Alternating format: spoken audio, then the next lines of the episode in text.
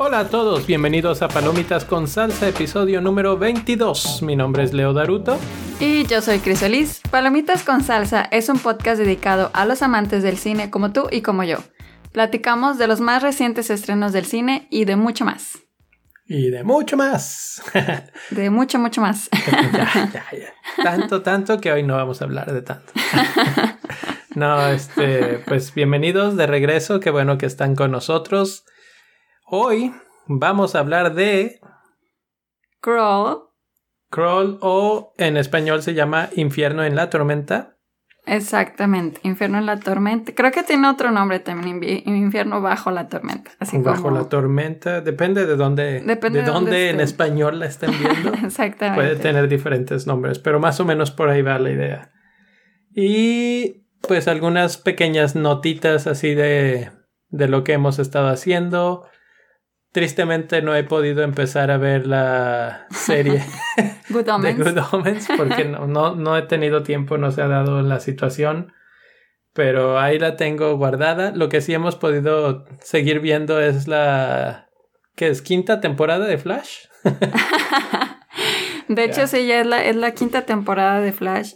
La verdad es que somos súper fan de, de Flash, bueno, de esta serie.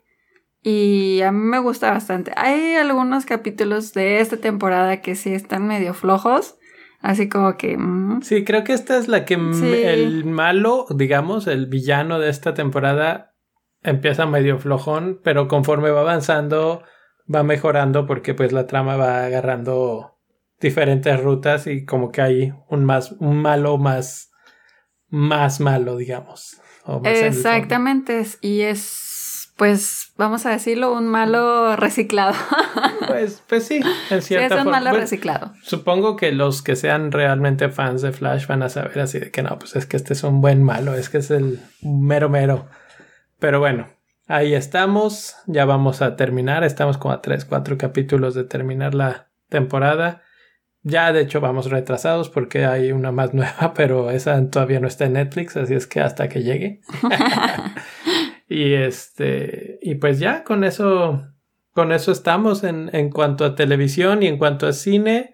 Tenemos una tarea pendiente con la película de Hobbs y Shaw de Rápido y Furioso, que muy probablemente sea la siguiente que estaremos platicando. Pero por ahora. Eh, sí, no queremos dejar de hablar de esta película también porque ya de verdad que la alcanzamos ya en una sola función, o sea, ya la como que están empezando a quitar las funciones de esta de Kroll.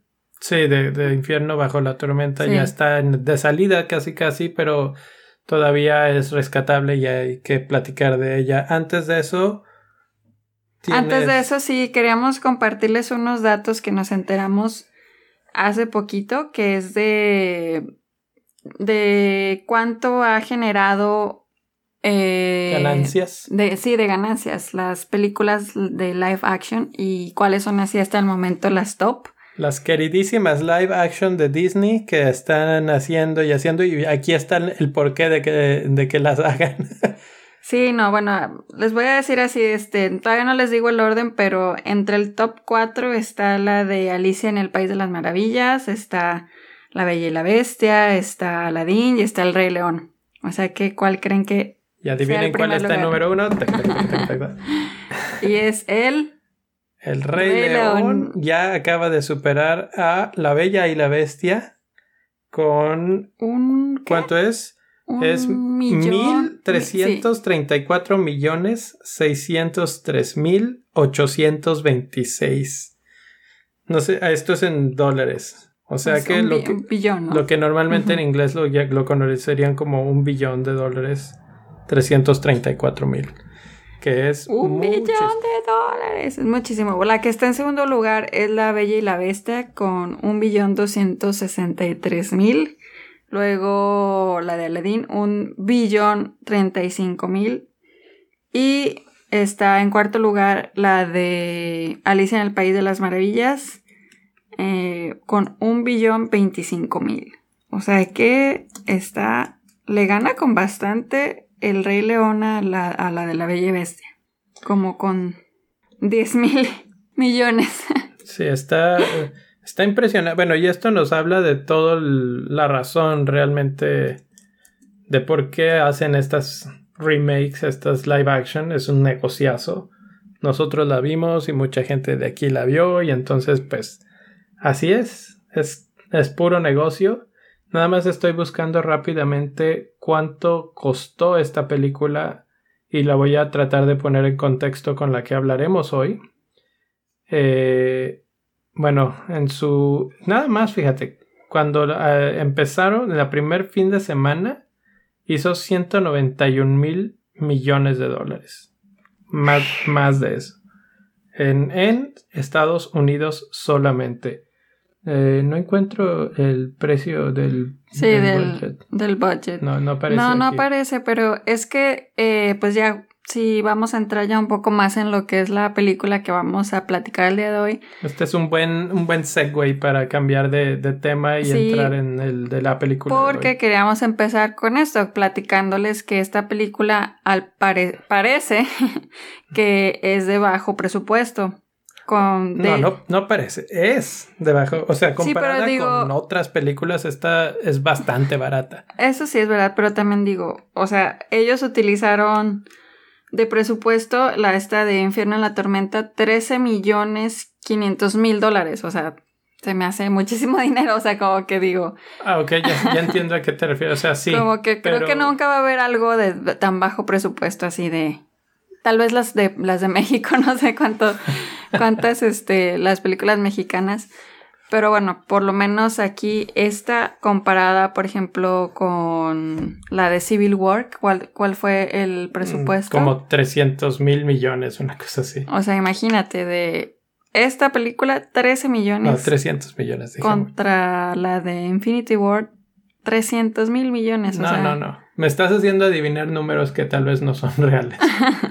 este, me voy, voy a tener ahora que buscarlas. sí, entonces, bueno. Entretente diciendo quiénes hicieron la película y quiénes actúan, porque ya me sacaste aquí de, del carril. no, yo les iba a seguir platicando de esto de los presupuestos. Eh, que para hacer una película con bajo presupuesto, pues la verdad está muy bien hecha. Entonces, aprovechando para que sepan quién fue el director, es Alexandre Aya. Y de los, los principales actores, que es básicamente entre ellos dos los que llevan toda la película, es Kaya Escodelario y Barry Pepper. Y pues ya ahora sí que párale de contar. Exactamente. Aquí, bueno, o sea, bueno, vamos a volver a empezar este asunto. La película, súper barata. Y lo, ves desde el asunto de que nada más hay dos protagonistas y hay una, un número contado con los, con los dedos de la mano, podemos contar el número de gente extra que sale en la película, pero literalmente son extras, porque ¿cuánto tiempo están en pantalla?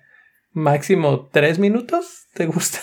Sí, no, la verdad, los personajes secundarios no salen más de cinco minutos. Sí, sí, es así. Entonces, eh, entre estas, estos dos personajes, que es padre e hija, ellos dos son los que caen sobre sus hombros todo el, la película. Y más en ella todavía, de hecho. Como que ella es todavía más principal que el papá. Sí, ella es la estrella, la estrella estrella de la película. El papá es como el papel de soporte y se acabó. Y bueno, el resto es pues costos de producción, yo creo, porque la verdad es que sí se ve una, un diseño de producción pues rescatable, no, no, para hacer una película de bajo presupuesto, ahora ya tengo aquí el presupuesto de, de Avengers Infinity War para tener una referencia, 321 mil, no, 300, otra vez, 321 millones de dólares. o 321 Billones, ¿no? No, millones, millones. Es que. Qué relajo que tenemos hoy con los números. 321 millones de dólares. Eso es lo que costó el presupuesto para hacer Avengers Infinity War. Esta de Crawl costó 13.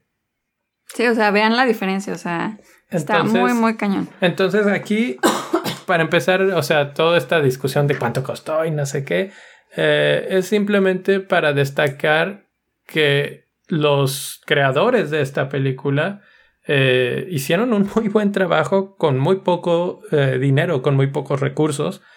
como mencionaba hace un momento, el diseño de producción es, es muy bueno.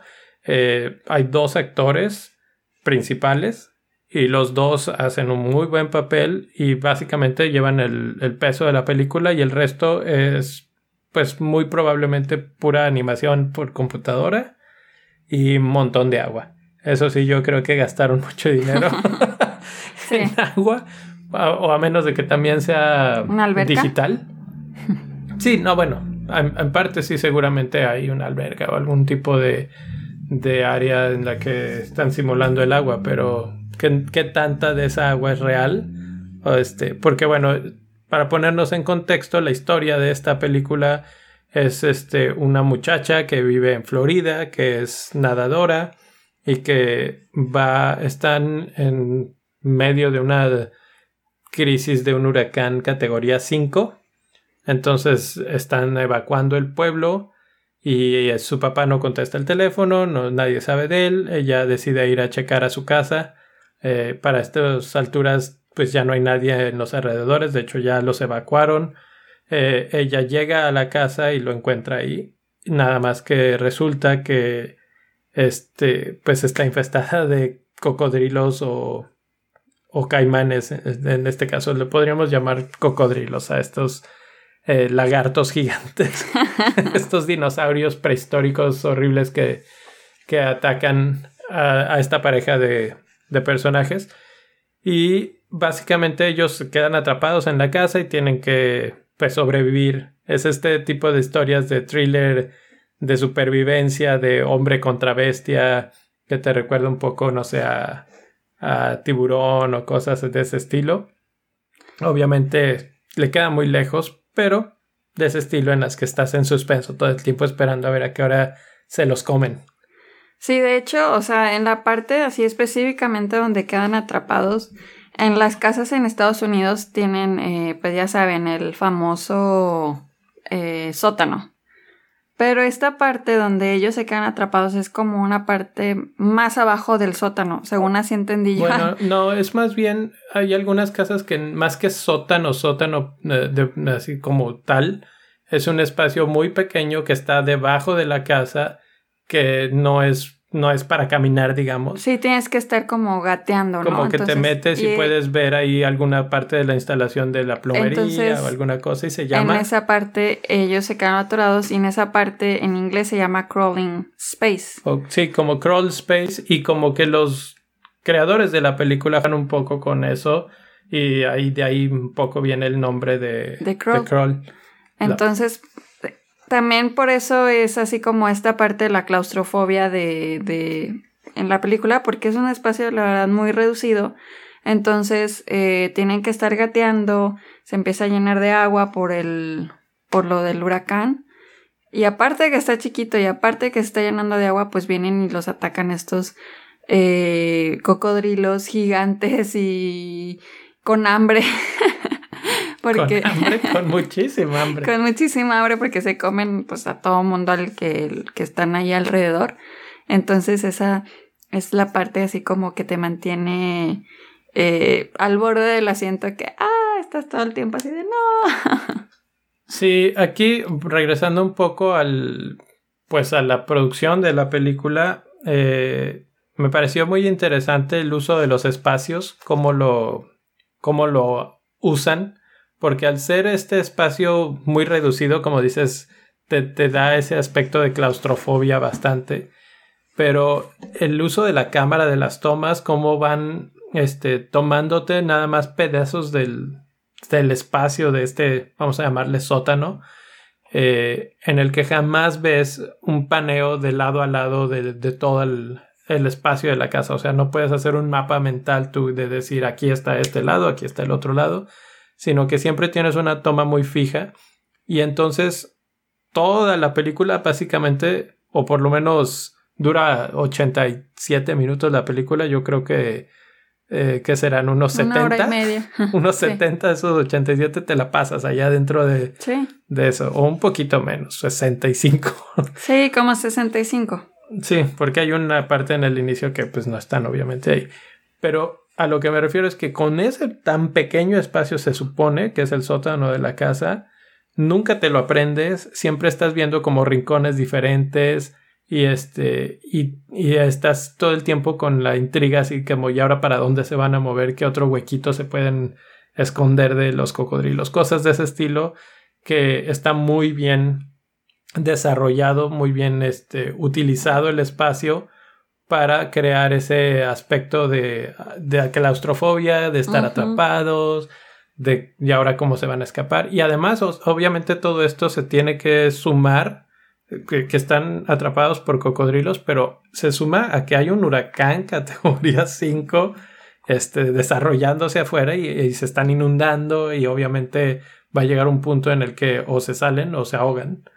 Entonces, este, pues todo esto se va sumando y va creciendo la tensión de, pues de los dos personajes de lo que les está sucediendo.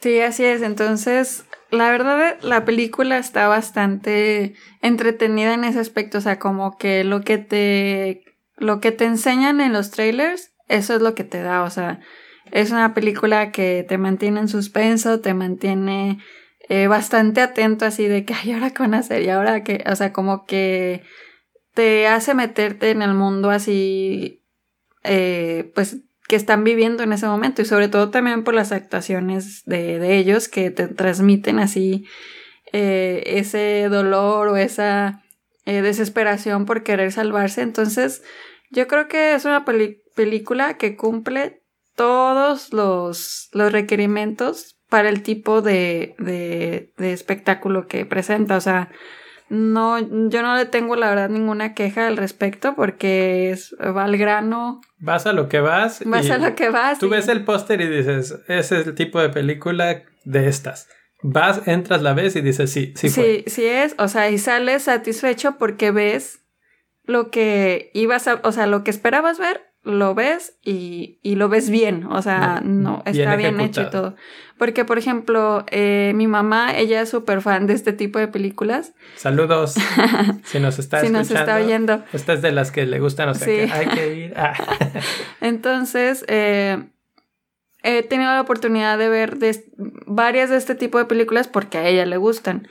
Eh, de así de, de, so- de sobrevivencia, de que se acabe el mundo de un día para otro. Sí, de esas que, que se quedan atrapados en la montaña o Sí. que...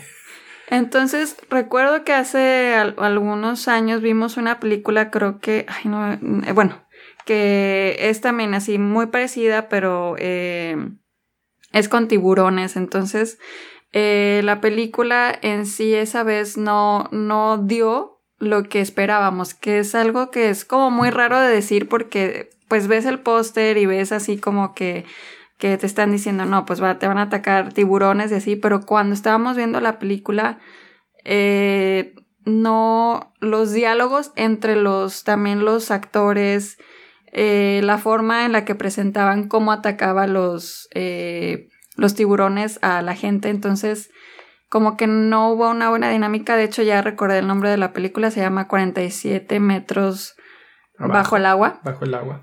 Y de hecho no sé si la hayan visto ustedes, pero es de ese tipo de películas que dices, oh, va a estar buena porque los tiburones van a llegar y los van a querer, este, eh, no sé, hacer cosas, pero no, o sea, no te da eso que, que tú esperas de- después de ver los trailers. Y entonces, comparado con este, con esta película, la verdad que te da todo.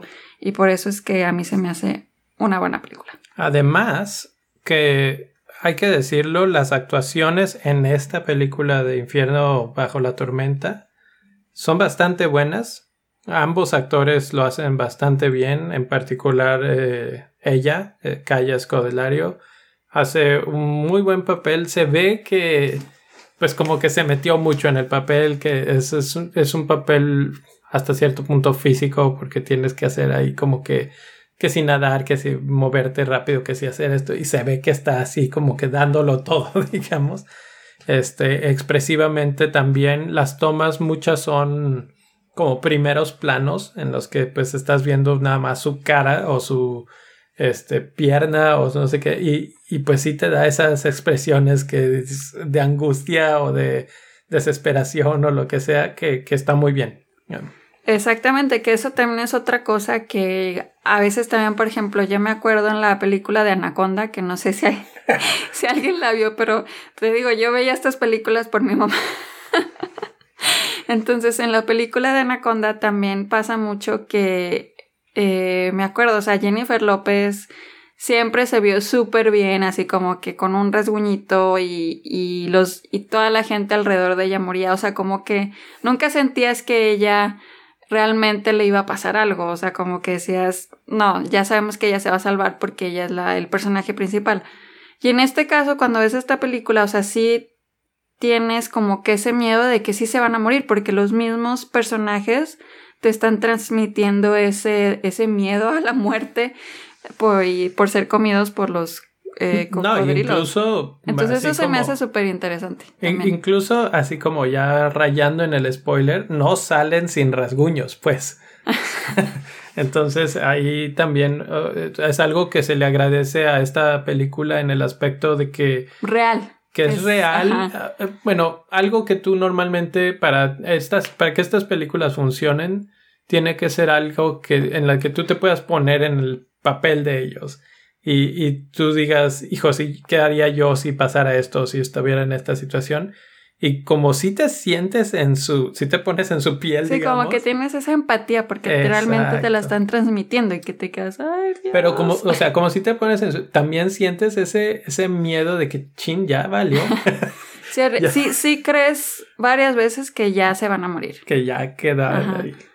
Entonces eso es también, esto es bueno de esta película que no es así de, de esas, de, de que, de que ya sabes que no los van a tocar a ellos porque son los protagonistas, no.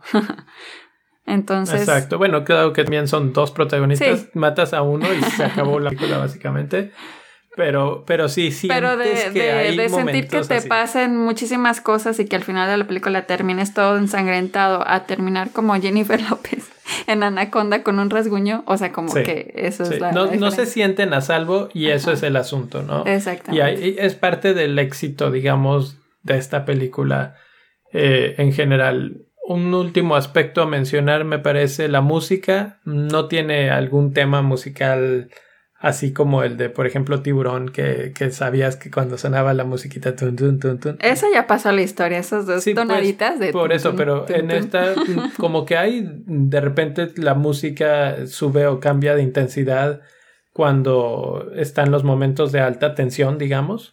Pero no recuerdo yo en este momento algo eh, particularmente que se me grabara en la cabeza, no, no había algún... Sí, no, no, no, hay algo así como una canción memorable, algo así. O sea, sí hay eh, música, pero no está así para recordarte como el tun, tun, tun, tun.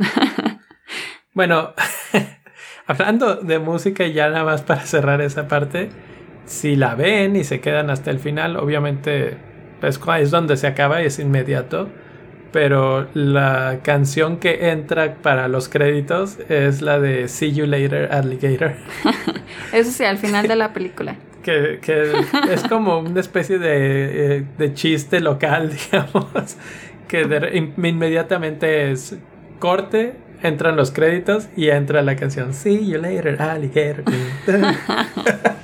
Y de hecho sí es muy gracioso, la verdad. Como para, para desahogar un poco la tensión. y se ayudó. Porque yo sí me empecé a reír y dije, Ay, ya se acabó este terror. ¿Qué pasó? Pero otra cosa también es que está clasificada como película en, en inglés horror movie o película de terror, yo creo. Y no sé, o sea, no es ese terror diabólico de que ay, eh, es más bien eh, tipo, ¿cómo podríamos describirlo? Como... Pues es un thriller. De suspenso. Sí, como suspenso, es más de suspenso así de... Pero no es de ese miedo que te dan, por ejemplo, las películas que sale la muñeca diabólica o así. Es que es otro tipo de horror, este es un horror de, de, monstruos, de hombre contra bestia. Sí. Es, es... Sí, pero porque, por ejemplo, a mí no me gustan esas películas, esas de, de muñeca... O sea, yo no... Yo estaba como un poco preocupada también de ir a ver esta porque estaba clasificada como de, de horror. y digo, no, yo no me quiero espantar de gratis. Pero esto, como, como quien dice, no es algo sobrenatural, es simplemente exactamente. algo que, que, puede pasarte, que, o sea, teóricamente no es como un Sharknado, pues, que está totalmente ilógico. Aquí, hasta cierto punto, dentro de lo que cabe, dices es el problema que te puede llegar a pasar sí. en Es más bien como el nervio, la tensión todo el tiempo que tienes durante la película, pero no es de, de miedo, pues. Así es. Bueno, pues entonces vamos a platicar un poco de escenas particulares de la película en la sección de spoilers a partir de ahora.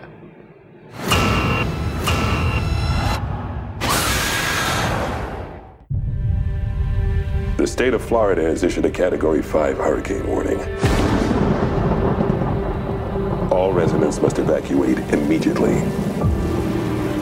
Grab your families, your loved ones, get out. Dad! We won't be able to come for you.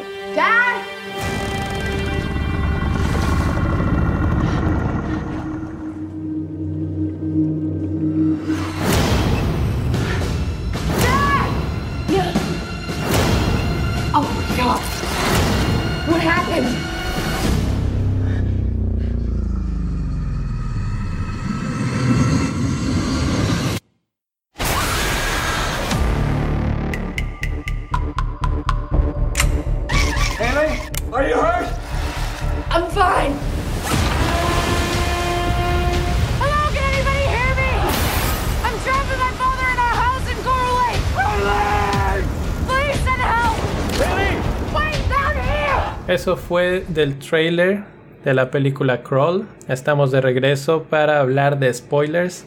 Y ahora sí, ¿qué escenas en particular sentiste que merecen una mención especial en esta sección?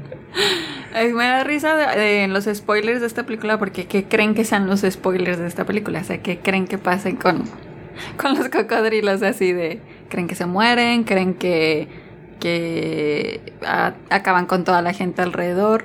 Creo que es como muy fácil también pensar eh, qué pasa con los cocodrilos aquí. Pero de mis escenas así, este, que me dieron así como más miedecillo, fueron este... Es que es como una combinación rara porque como les decíamos antes, el lugar donde están ellos es muy, muy pequeño.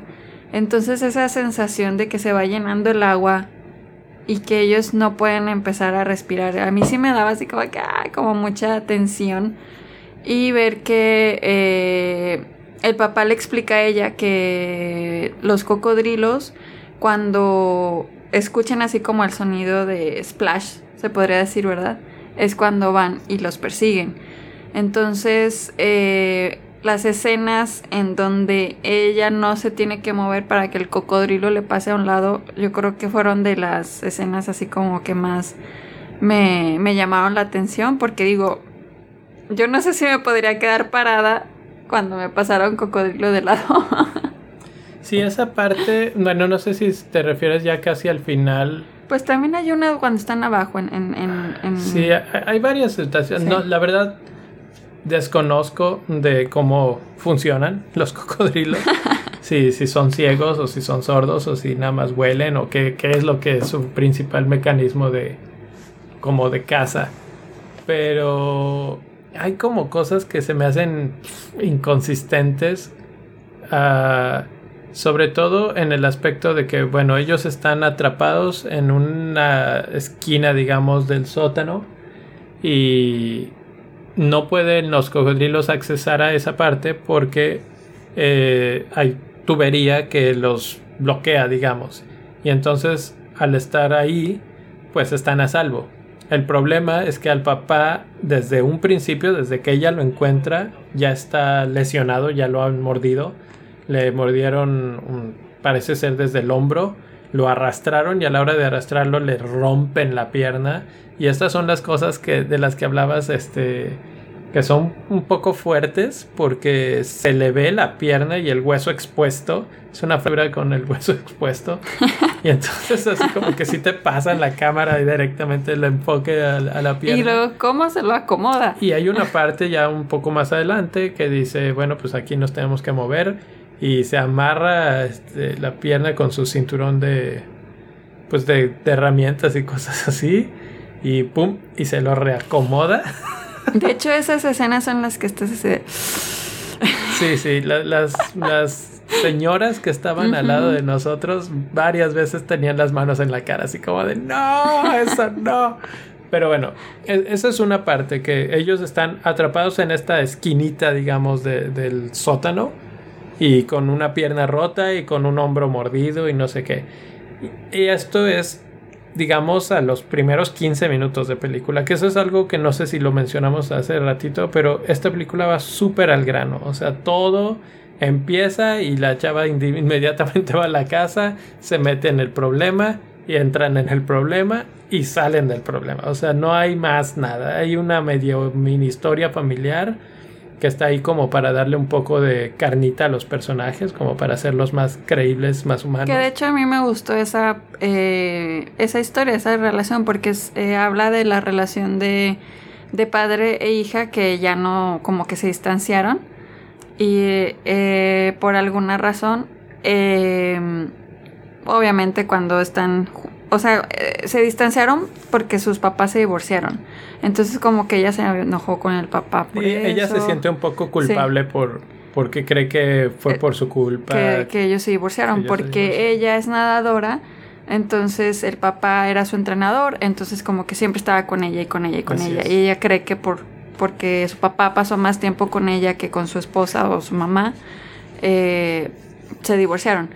Entonces, eh, a mí sí me gusta eh, que, manejen esa, esa, esos pues, sentimientos, esa relación, porque es, es está, eh, te da como que esa, ese balance de que no sea puro de que me comen, me comen, me comen, sino como que te da ese balance de, de sentimientos, de emociones que también hace que te sientas identificado con los personajes.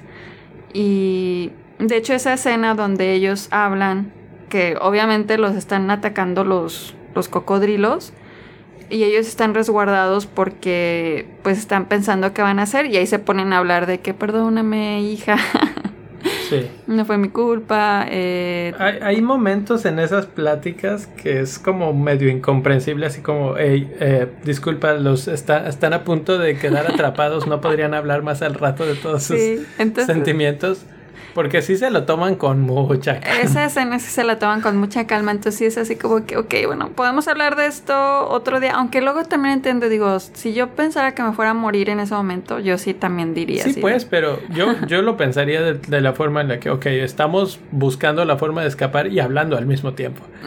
pero no se sientan a abrazarse y estar ahí como, como si estuvieran en la playa. así de que, a ver, hija, cuéntame qué te ha pasado en los últimos cinco años. No.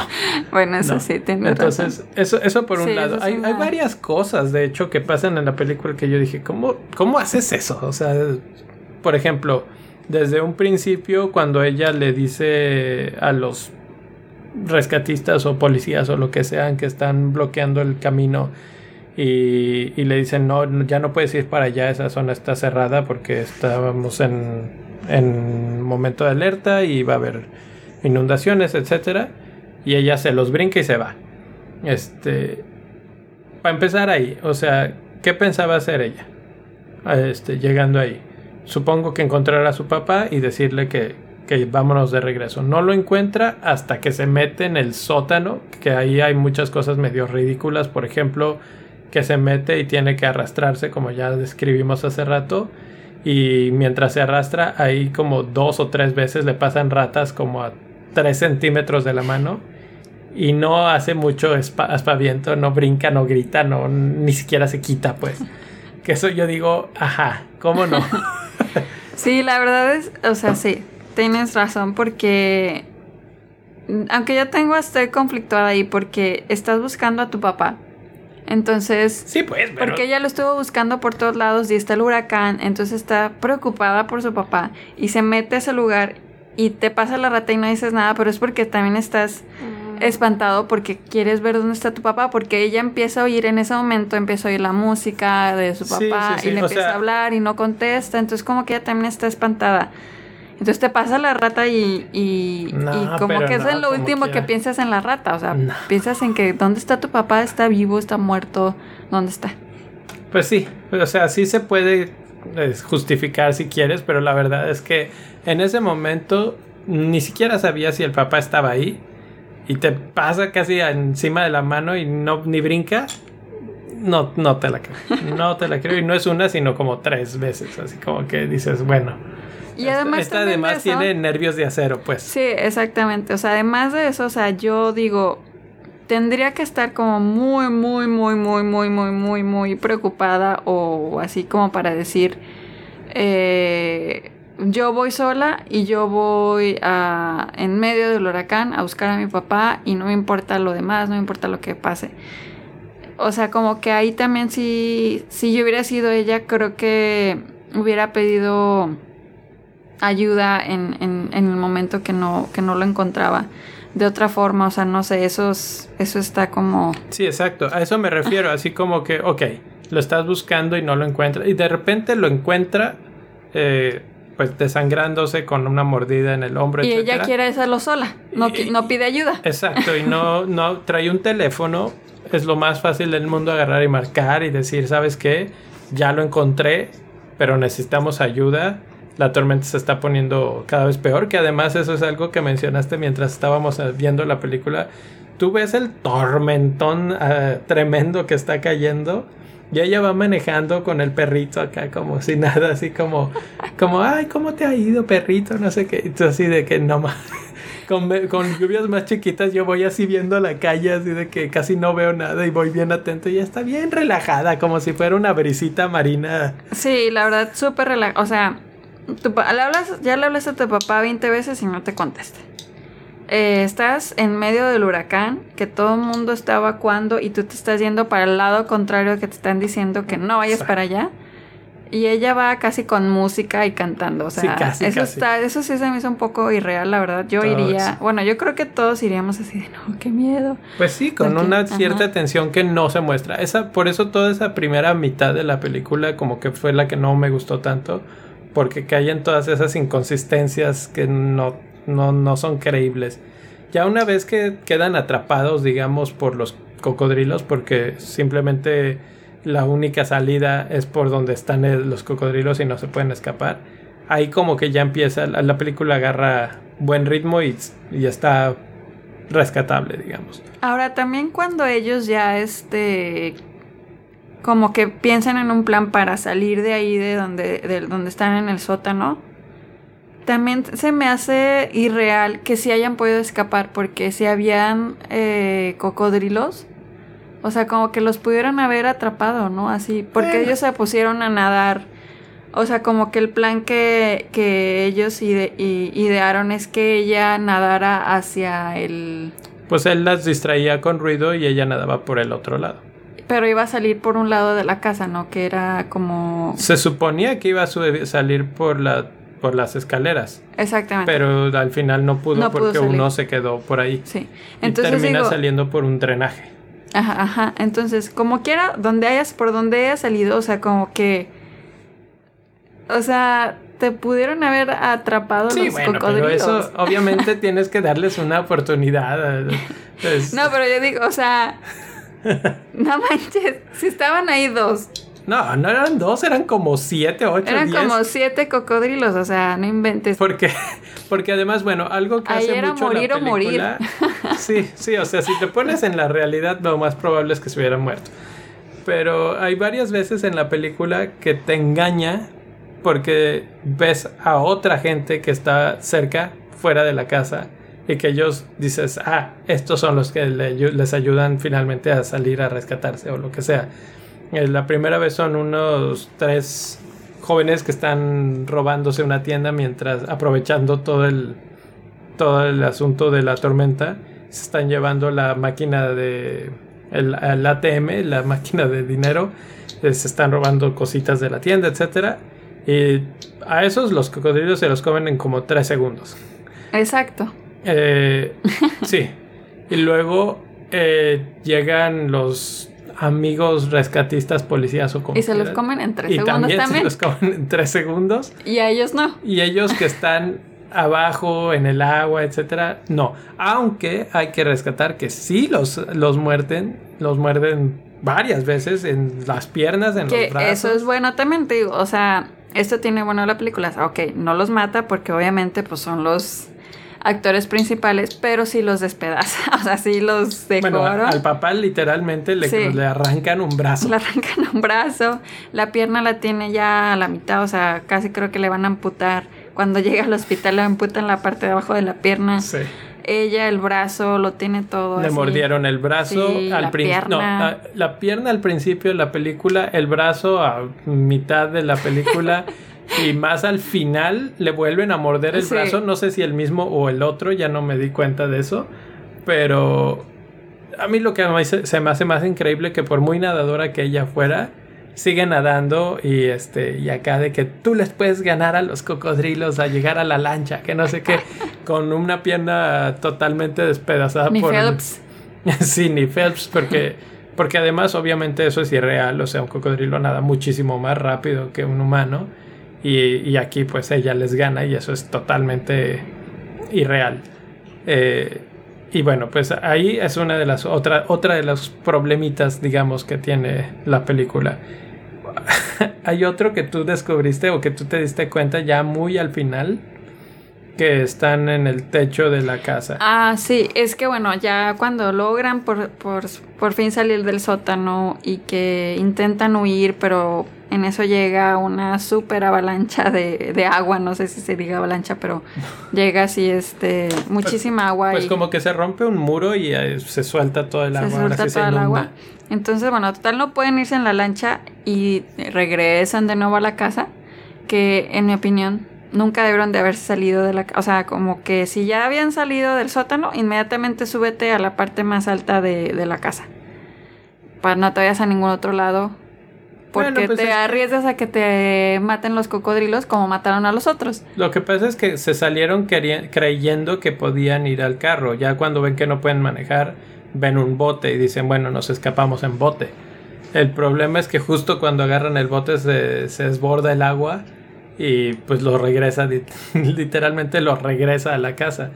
Pero eh, la, la tormenta además, eh, hijo, se tarda como 40 minutos en llenar el sótano y de repente, bueno, obviamente porque se desbordó, ya están casi en el ático, en el techo Sí, de sí, la sí, casa. el agua sube, sube, sube súper rapidísimo. Y es ahí cuando ya están en, en la parte más alta de la casa, en el techo, que se pas- te pasan las tomas de los árboles y un chorro de viento y así. Y los pasan a ellos y ellos, ok, sí les cae el agua, pero no se mueve el pelo, no se les ve así como que si estuvieran detu- deteniéndose por el viento tan fuerte que hay en los huracanes. Exacto. Entonces, como que también esa es otra de las inconsistencias de la película. que de hecho ya eso es la parte final, o sea, ellos el voltean sí. y este, ah, ya llegó la ayuda y no sé qué, y sacan su fueguito ese para decirles. Y la chava levanta la mano y voltea al papá. Y pum, se acabó, ¿no? ¿Y corte? Sí, you later. Alligator. Eso estuvo como bien random. Que- La que- verdad se acabó, o sea, de una película súper al grano, de que ya, final, punto. No queremos saber más. Sí, como que normalmente tú ves la, siguiente escena es como en el hospital. están rescatando, los tres están semanas subiendo. después, no sé, ya, ya con la pierna este, curándose o ya sin piernas, con silla de ruedas. No, no, no, aquí no vamos a gastar ni un centavo más, tenemos 13 milloncitos y de ahí va a salir todo. y pues ya, eso es todo lo que es la película. Eh, de repente los, los cocodrilos eh, medio quedaban a deber la- en la animación por computadora, pero hasta cierto punto también se les perdonaba, o sea, como que estás tan metido en la historia que como que te dejas llevar. Sí, y además como que siento también que es algo característico de estas películas, o sea, Como por ejemplo Anaconda, o sea, dejaba de, ver, de ver Anaconda. O sea, Sí, la- pues. este del de... Bajo presupuesto, volvemos. Pero aún así creo que hacen un muy buen labor. O sea, te mantienen metidísimo. Este, si estás preocupado por los personajes. Sí, o sea, eh, como estás- que no te importa que a lo, a lo mejor el cocodrilo no se vea tan real, porque la película te está demostrando que sí es real todo lo que está pasando. que sí es real el peligro. Ese es real el peligro exacto. Sí, eh, iba a decir algo y ya se me olvidó. Así que, que si estás tú como, como espectador todo el tiempo tratando de buscar junto con ellos la solución así de que, y si se escapan por aquí, y si rompen esto, y si... De hecho, sí, Leo se la pasó diciéndome que esto y que no sé qué. pues es que Estás todo el rato. yo, este, yo me escapé de ahí como cinco veces y ellos por él qué está no todo el rato, él ya se hubiera ido hasta corriendo, nadando. eh, No, a- no, pero había millones muchas de, formas. de patadas. Había muchas formas. Hay, hay una parte en la que le dispara a uno dentro de la boca como ocho disparos y el cocodrilo no muere, que yo dije, bueno, pues estos también son Godzilla o qué está pasando aquí. ¿De qué están hechos? ¿De qué están hechos? Sí, sí, o sea, también eran super cocodrilos. Y también uno, digo, yo creo que necesitas tener muchísima fuerza, pero uno, un cocodrilo lo mató el papá y lo mató con la, Con la pala. con la pala, o sea, como que le partió la cabeza al, al cocodrilo. Eso todavía se la pero creo. no Está, sé, Pues se la clava, se la muchísima encaja. fuerza así de... está difícil. Sí se, sí se ve un poco difícil.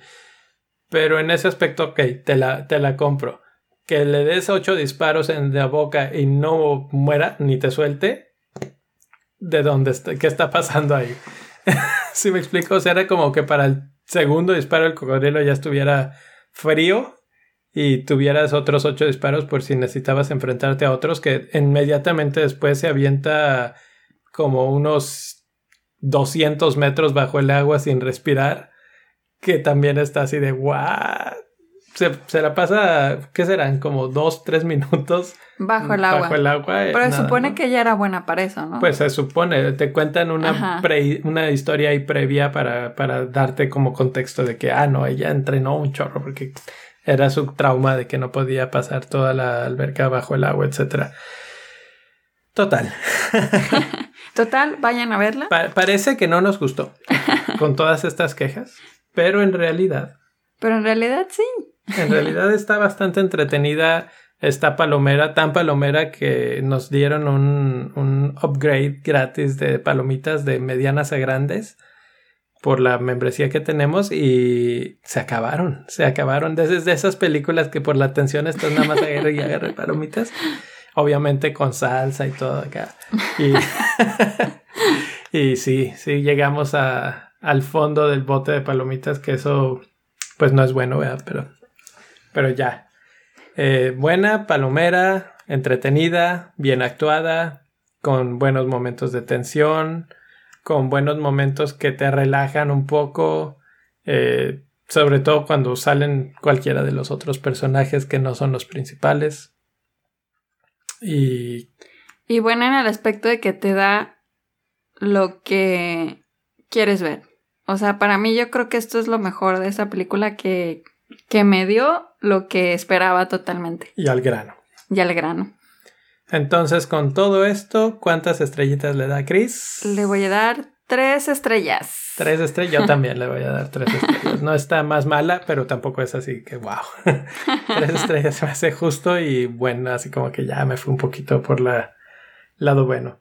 Y con eso vamos a cerrar el día de hoy. Así es. Eh, Acuérdense de seguirnos en nuestras redes sociales, que de hecho les decimos que cambiamos el Pues el Pues, handle eh, de los dos, de las dos redes sociales que manejamos para que fueran iguales los dos. Sí, para que ten- tuviéramos el mismo nombre. Entonces ahora en Twitter nos y en Instagram nos van a poder encontrar como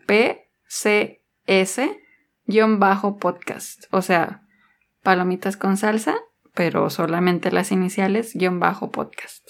Y en los dos es la misma. Ya los dos es la misma. Si ya nos siguen, pues ya no pasa nada, es lo mismo, nada más van a ver un cambio ahí. Pero si no, pues así nos pueden encontrar, platicarnos si fueron a verla, si también dijeron "Ah". o si de plano si les gustó, si son fans de este tipo de películas o si de plano se las brincan también.